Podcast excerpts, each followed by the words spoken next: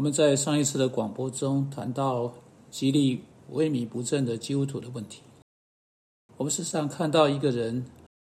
信靠耶稣基督，进入这个信仰中，受了洗，加入教会。现在在前六个月，或许一年，或许一年半，他过着相当积极的基督徒生活，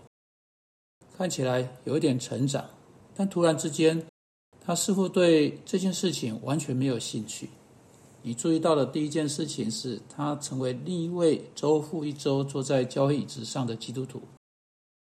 啊，听着交易的课程，全部吸收进来，所有的活动都会参加，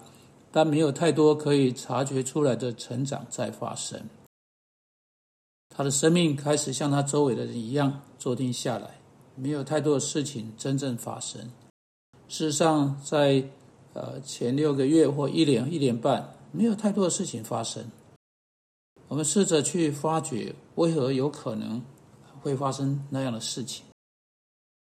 在上一次的广播中，我们看马太福音第二十八章，主耶稣赐给我们的大使命，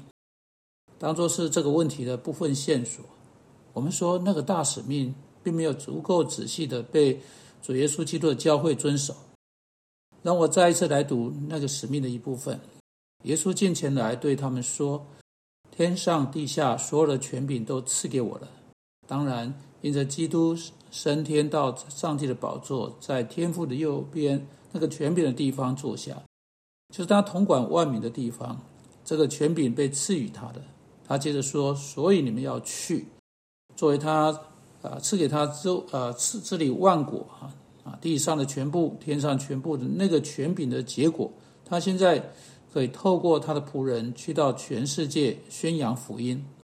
所以你们要去使万民做了门徒啊！因此，不只是犹太人、外邦人，就是万国啊，所有的种族、所有的外邦人都要听见福音。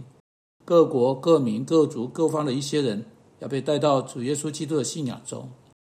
现在这些经文啊，基督赐给他的教会宣教的挑战啊，这一部分我们都十分了解。那个要出去的使命啊，不总是都照着啊他所应该的去做，但至少尽可能去到各国。好，我深度关切的是那个大使命的其余部分，奉父子圣灵名给他们施洗，凡我所吩咐你们的，都教训他们遵守，我就常与你们同在，直到世界的末了。好，你注意啊。如同我们在前一次广播中所说的，主耶稣以教育的用词来定规那个大使命，将其阐明为教育人做门徒。我我们指出来，门徒乃是一个学习者，一个学生或弟子。我们说过啊，教会犯下的悲剧性错误之一是，不是接纳一个人进入教，在接接纳一个人进入教会之前或之后，对他们没有什么的要求。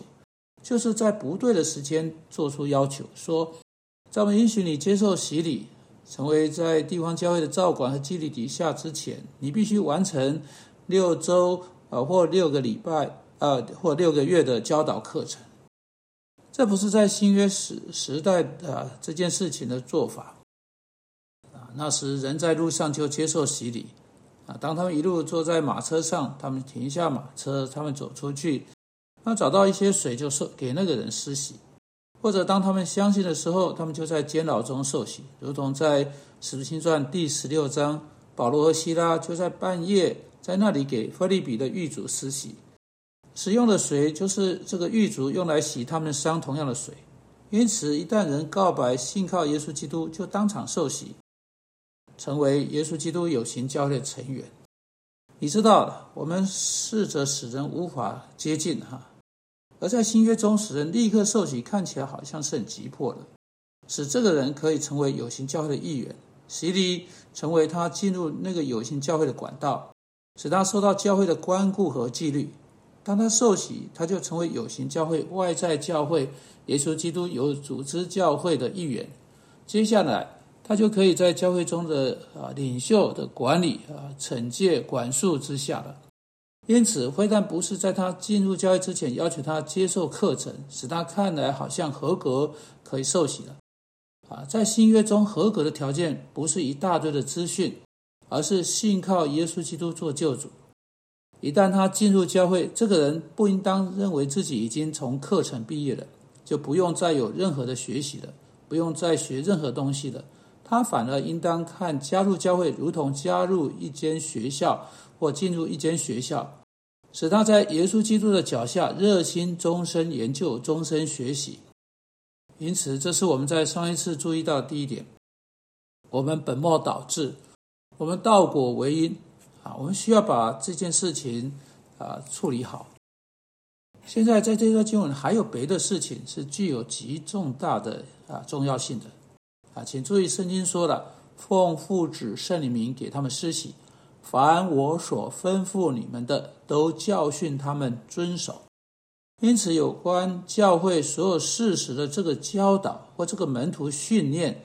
啊，是一件应该在这个人一生之中进行的事情。啊啊，在他是耶稣基督那间教会的一员的全部时间。直到主耶稣基督再来那日，或是他离世之时，他都要学习。但对这个新成员来讲，教导事实、教啊教导他们教义啊，教导他们需要去相信的啦，教导他们能够明白的，使他们有能力去应付所有的异教、所有的异端等等啊，几乎就成为耶稣基督教会的全部关切、全部兴趣的所在。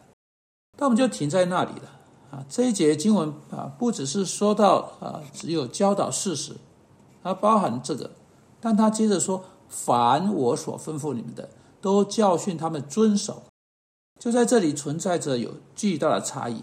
耶稣基督教的呃的教会的任务，就是去教导所有的事实，以及这些事实在生活中的所有应用。这些圣经的事实，在一个基督徒每一天日常生活中的意义的所有应用，在他的家庭中，在他的学校和学校功课，在他的职场的工作上，在他跟他父母、跟他孩子、跟他妻子或跟他丈夫的关系上，在生活的每一个层面，这些教训要一种实用的方式被给予，使得这个人可以遵守基督的命令。我们不可以仅仅教导事实。我们要教导这些事实是活生生的事实，能影响生命的事实，能改变生命的事实，能戏剧性转化生命的事实，并且这里已是造成不一样的地方。我们要教导人遵守或遵行耶稣基督所给予我给所给予我们的所有命令。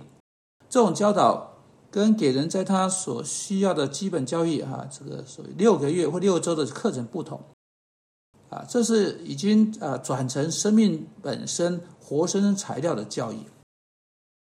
现在，当然，当我们教导新归主者如何生活啊，当我们关切的不只是教导事实，使他们可以在下一次呃次战经测验的时候还给我们，